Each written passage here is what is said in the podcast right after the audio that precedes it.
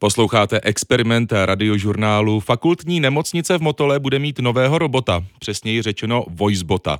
Po telefonu bude virtuální Irena pacientům pomáhat zodpovídat jejich dotazy týkající se nemocnice i jejich zdravotního stavu. Personálu by to tak mělo usnadnit jeho každodenní práci. Dobrý den, mé jméno je Irena. Jak vám mohu pomoct? Ahoj Ireno, je mi špatně, asi jsem si zlomil nohu, potřebuji do nemocnice. Nebojte se, budu se vám snažit pomoct, jak nejlépe to půjde. Abychom celý proces urychlili, budu od vás potřebovat základní údaje. Jak je vaše křestní jméno? Honza, Píši si Honza. Jaké je vaše příjmení? Novák. Děkuji za poskytnuté informace. Nyní vás přepojím na kolegu, který vám pomůže s vaším požadavkem. A vlastně teď, kdyby tam byl někdo na druhé straně, tak už rovnou volám zlomená noha, nemocnice, chirurgie, příjem. Tom to vezmou, vidí tam Honza Novák, můžou s tím něco dělat. Nového robota, nebo lépe řečeno voicebota, mi ukazuje Jan Hejtmánek, který s fakultní nemocnicí v Motole spolupracuje na digitální automatizaci. Zkuste se dovolat do nemocnice v Čechách. 28 pokusů, žádný problém. A není to chyba té nemocnice, je to prostě tím, že lékaři zachraňují životy a nemusí odpovídat na dotazy, jestli je nemocnice otevřená. Proč tam nedáme technologii, kam se dovoláte do nemocnice na první pokus? A zavoláte si a řekne se, zítra jsem pozvaný na vyšetření. Potřebuji to posunout o dvě hodiny. Tam není místo, zítra by to šlo, zítra by to šlo.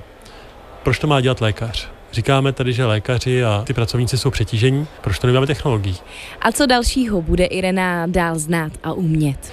Ty dva případy užití, na které se momentálně soustředíme, jsou obecné informace z nemocnice, to znamená, můžu přijet, můžu zaparkovat, budu platit, nebudu platit. To, co má nemocnice typicky na webu, aby s tím ty lidi mohli komunikovat.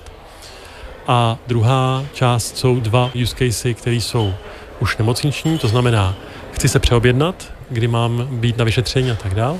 A druhá, chronický pacienti. Chci lék a chci ho, protože mi došel. Irena by navíc měla umět mluvit v 60 jazycích. Fakultní nemocnice Motol si od nového voicebota slibuje hlavně méně administrativy pro zdravotnický personál od zdravotních sester až po lékaře, říká její ředitel Miloslav Ludvík. Chceme tím na pomoci komunikaci s pacienty, kteří mnohdy mají spoustu otázek a umělá inteligence je schopná je rozstřídit a některé z nich i odpovědět.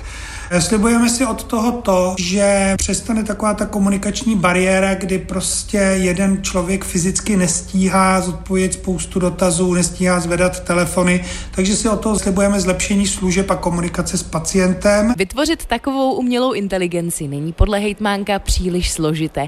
Náročná je ale administrativa, která s tím souvisí. Dokážeme to udělat za pár dní.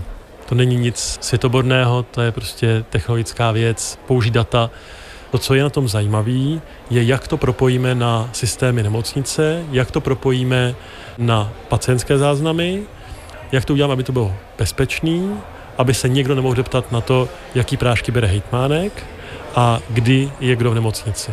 Ta nejhorší část je ta právní a ta bezpečnostní, protože nemocnice jsou kritická infrastruktura státu, musíme použít technologie, které jsou schválené, musíme projít všemi bezpečnostními prověrkami. A to potrvá ještě několik měsíců. Irena by tak na pacienty volající do nemocnice mohla začít mluvit na jaře příštího roku. Karolína Burdová, Radiožurnál.